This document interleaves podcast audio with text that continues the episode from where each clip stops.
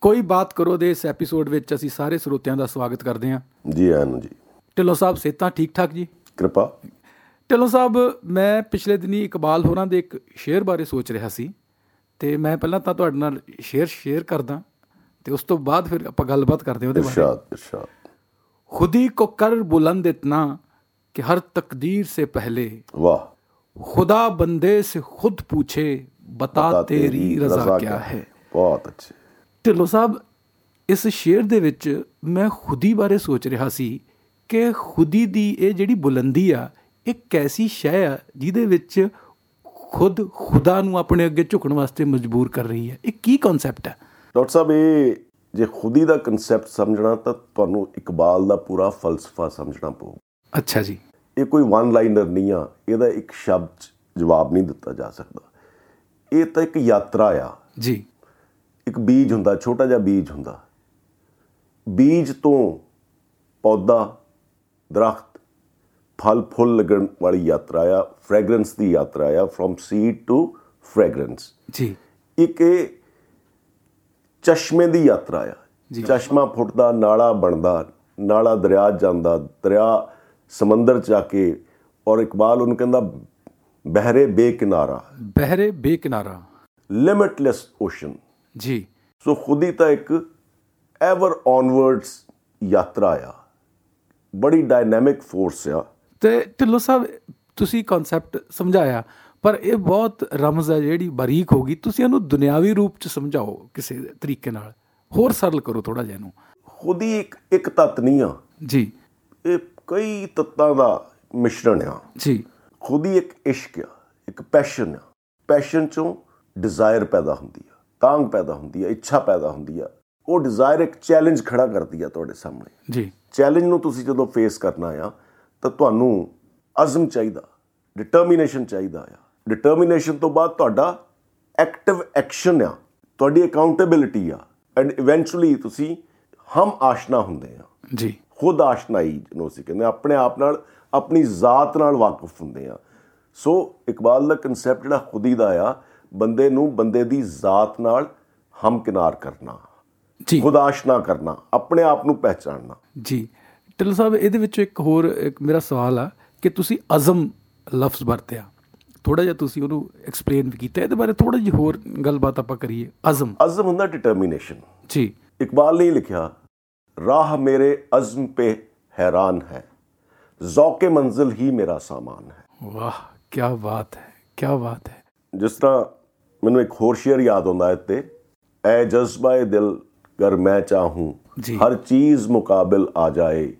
ਮੰਜ਼ਿਲ ਕੇ ਲਈ ਦੋ گاؤں ਚਲੂੰ ਔਰ ਸਾਹਮਣੇ ਮੰਜ਼ਿਲ ਆ ਜਾਏ ਸੋ ਅਜ਼ਮ ਇਹ ਆ ਅਜ਼ਮ ਬੰਦੇ ਦਾ ਇਰਾਦਾ ਡਿਟਰਮੀਨੇਸ਼ਨ ਡਿਟਰਮੀਨੇਸ਼ਨ ਦ੍ਰਿੜ ਨਿਸ਼ਚੈ ਜੀ ਬਾਕੀ ਜਿਹੜਾ ਖੁਦੀ ਦਾ ਕਨਸੈਪਟ ਆ ਇਹ 1915 ਚ ਅਲਾਮਾ ਇਕਬਾਲ ਨੇ ਅਸਰਾਰੇ ਖੁਦੀ ਪਰਸ਼ੀਅਨ ਚ ਆਪਣੀ ਕਿਤਾਬ ਸ਼ਾਇਆ ਕੀਤੀ ਸੀ ਇਸ ਤੋਂ ਪਹਿਲਾਂ ਖੁਦੀ ਨੂੰ ਈਗੋ ਸਮਝਿਆ ਜਾਂਦਾ ਸੀਗਾ ਜੀ ਔਰ ਕਈ ਗ੍ਰੀਕ ਰਾਈਟਰਸ ਨੇ ਔਰ ਸੂਫੀ ਹਾਂਜੀ ਸੰਤਾਂ ਨੇ ਈਗੋ ਨੂੰ ਨਿਮਾਣਾ ਕਰਨ ਦੀ ਕੋਸ਼ਿਸ਼ ਕੀਤੀ ਬਿਲਕੁਲ ਉਹਦਾ ਪ੍ਰਚਾਰ ਕੀਤਾ ਵੀ ਈਗੋ ਨੂੰ ਐਨਹੀਲੀਏਸ਼ਨ ਆਫ ਸੈਲਫ ਸੈਲਫ ਮੈਂ ਮੇਰੀ ਨੂੰ ਮਾਰ ਕੇ ਹਾਂ। ਇਸ ਤਰ੍ਹਾਂ ਦਾ ਤੇ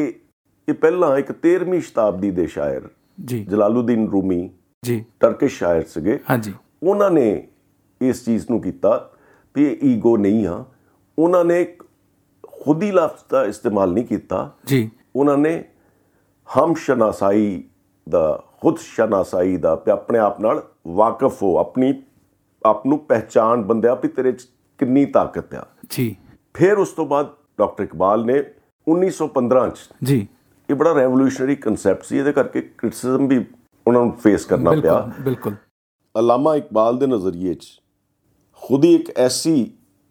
ਅਨਲਿਮਿਟਿਡ ਸੁਪਰਨੈਚੁਰਲ ਤਾਕਤ ਆ ਹਰ ਇਨਸਾਨ ਦੇ ਅੰਦਰ ਜੇ ਉਹਦੇ ਨਾਲ ਉਸ ਤਾਕਤ ਨੂੰ ਬੰਦਾ ਪਹਿਚਾਨ ਲਵੇ ਤਾਂ ਕਿਸੇ ਵੀ ਬੁਲੰਦੀ ਤੇ ਪਹੁੰਚ ਸਕਦਾ ਆ ਥੋੜਾ ਇਸਲਾਮਿਕ ਕਨਸੈਪਟ ਆ ਜੀ ਕਿਉਂਕਿ ਕ੍ਰਿਸਚੀਅਨਿਟੀ 'ਚ ਤਾਂ ਜਿਹੜਾ ਫੋਰਬਿਡਨ ਫਰੂਟ ਖਾਣ ਤੋਂ ਬਾਅਦ ਹਾਂਜੀ ਐਡਮ ਨੂੰ ਕੱਢਿਆ ਗਿਆ ਸੀਗਾ ਜੀ ਪਰ ਇਸਲਾਮ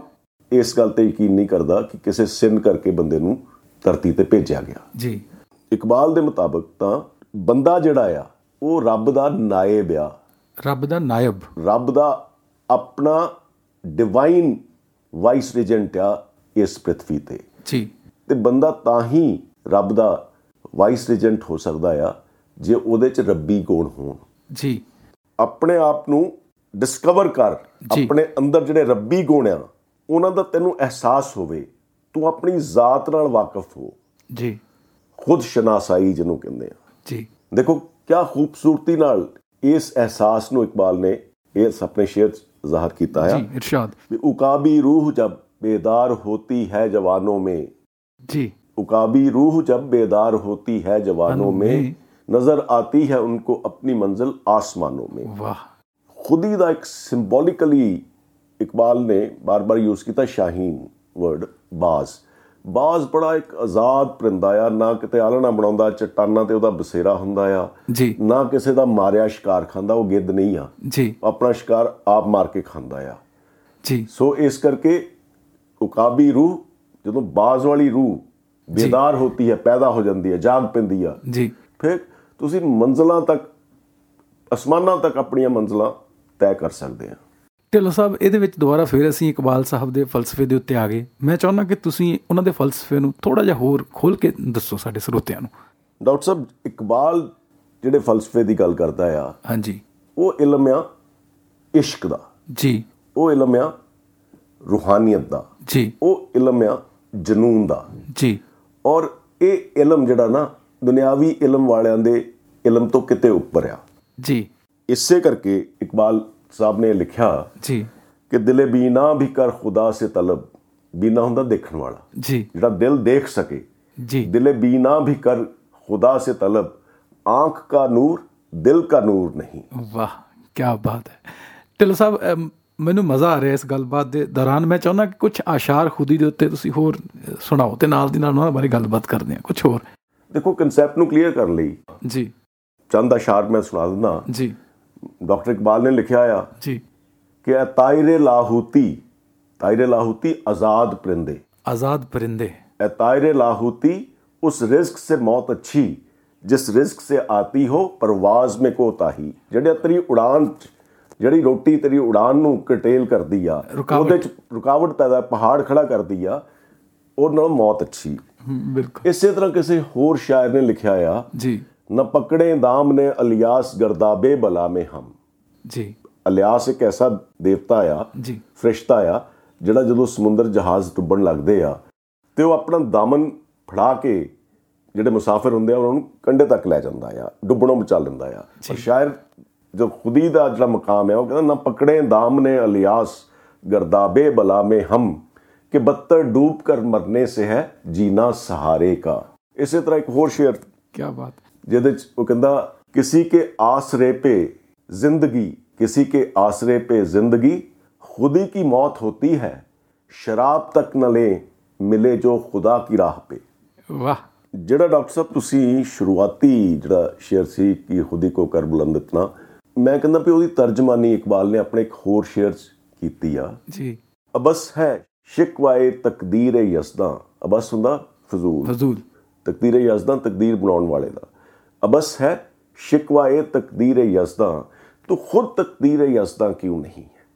ਤੂੰ ਖੁਦ ਆਪਣੀ ਤਕਦੀਰ ਕਿਉਂ ਨਹੀਂ ਬਣਾਉਂਦਾ ਆਪਣੀ ਫੇਟ ਆਪਣੀ ਡੈਸਟਨੀ ਆਪ ਡਿਸਾਈਡ ਕਰ ਤੂੰ ਇਹ ਆ ਖੁਦ ਹੀ ਇਕਬਾਲ ਦੀ ਨਜ਼ਰ 'ਚ ਢਿੱਲੋਂ ਸਾਹਿਬ ਹੁਣ ਮੈਨੂੰ ਇਹ ਚੀਜ਼ ਸਮਝ ਲੱਗਦੀ ਹੈ ਕਿ ਇਹ ਇਸ ਤਰ੍ਹਾਂ ਕਿ ਜਿਸ ਤਰ੍ਹਾਂ ਇੱਕ ਬੱਚਾ ਅਧਿਆਪਕ ਦੇ ਕੋਲ ਜਾਂਦਾ ਤੇ ਅਧਿਆਪਕ ਉਹਨੂੰ ਇੱਕ ਇਮਤਿਹਾਨ ਵਾਸਤੇ ਪੇਪਰ ਦਿੰਦਾ ਜੀ। ਕੋਈ ਤੇ ਬੱਚਾ ਇੰਨਾ ਤਿਆਰ ਆ ਬੱਚੇ ਨੇ ਇੰਨੀ ਮਿਹਨਤ ਕੀਤੀ ਹੋਈ ਆ ਉਹਦੇ ਉੱਤੇ ਬੱਚੇ ਦੀ ਇੰਨੀ ਲੇਬਰ ਲੱਗੀ ਹੋਈ ਆ ਉਹਨੇ ਆਪਣਾ ਪੂਰਾ ਪੋਟੈਂਸ਼ੀਅਲ ਐਕਸਪਲੋਰ ਕੀਤਾ ਇਕਾਗਰਤਾ। ਬਿਲਕੁਲ ਉਹ ਇਹ, ਮਤਲਬ ਉਹਨੇ ਇੰਨੀ ਇਕਾਗਰਤਾ ਨਾਲ ਸਾਰਾ ਕੁਝ ਕੀਤਾ ਆਪਣੀ ਸਾਰੀ ਊਰਜਾ ਉਹਦੇ ਵਿੱਚ ਪਾਈ ਤਾਂ ਉਹ ਕਹਿੰਦਾ ਕਿ ਤੁਸੀਂ ਇਹਦੇ ਵਿੱਚੋਂ ਦੱਸੋ ਕਿ ਕੀ ਕਰ ਸਕਦੇ ਹੋ 100% ਦੀ ਦਾ 100% ਦੀ ਉਹਨੂੰ ਸੋਲਵ ਕਰਦਾ ਤੇ ਉਹ ਆਪਣੇ ਆਪ ਨੂੰ ਆਪਣਾ ਪਟ- ਕਿੰਨਾ ਉਹ ਨੰਬਰ ਕੱਟ ਲੂਗਾ ਕੋਈ ਨਹੀਂ ਕੱਟ ਸਕਦਾ ਸੋ ਤੇ ਇਹੀ ਇਕਬਾਲ ਨੇ ਕਿਹਾ ਵੀ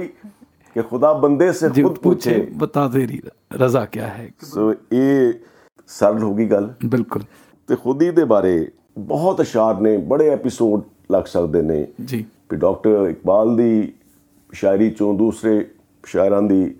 ਸ਼ਾਇਰੀ ਚੋਂ ਜੀ। ਬੜੇ ਐਪੀਸੋਡ ਲੱਗ ਸਕਦੇ ਨੇ ਪਰ ਇੱਥੇ ਦੋ ਅਸ਼ਾਰ ਮੈਂ ਤੁਹਾਡੀ ਨਜ਼ਰ ਕਰਨੀ ਚਾਹੁੰਦਾ ਹਾਂ ਇਸ ਐਪੀਸੋਡ ਨੂੰ ਮੁਕੰਮਲ ਕਰਨ ਤੋਂ ਪਹਿਲਾਂ ਜੀ ਪਲੀਜ਼ ਇਕਬਾਲ ਸਾਹਿਬ ਨੇ ਲਿਖਿਆ ਮੇਰਾ ਤਾਰੀਖ ਅਮੀਰੀ ਨਹੀਂ ਫਕੀਰੀ ਹੈ ਮੇਰਾ ਤਰੀਕਾ ਅਮੀਰਾਂ ਵਾਲਾ ਨਹੀਂ ਆ ਫਕੀਰਾਂ ਵਾਲਾ ਆ ਜੀ ਮੇਰਾ ਤਾਰੀਕ ਅਮੀਰੀ ਨਹੀਂ ਫਕੀਰੀ है खुदी ना बेच गरीबी में नाम पैदा कर ਕੀ ਬਾਤ ਹੈ और ਇਕਬਾਲ ਸਾਹਿਬ ਨੇ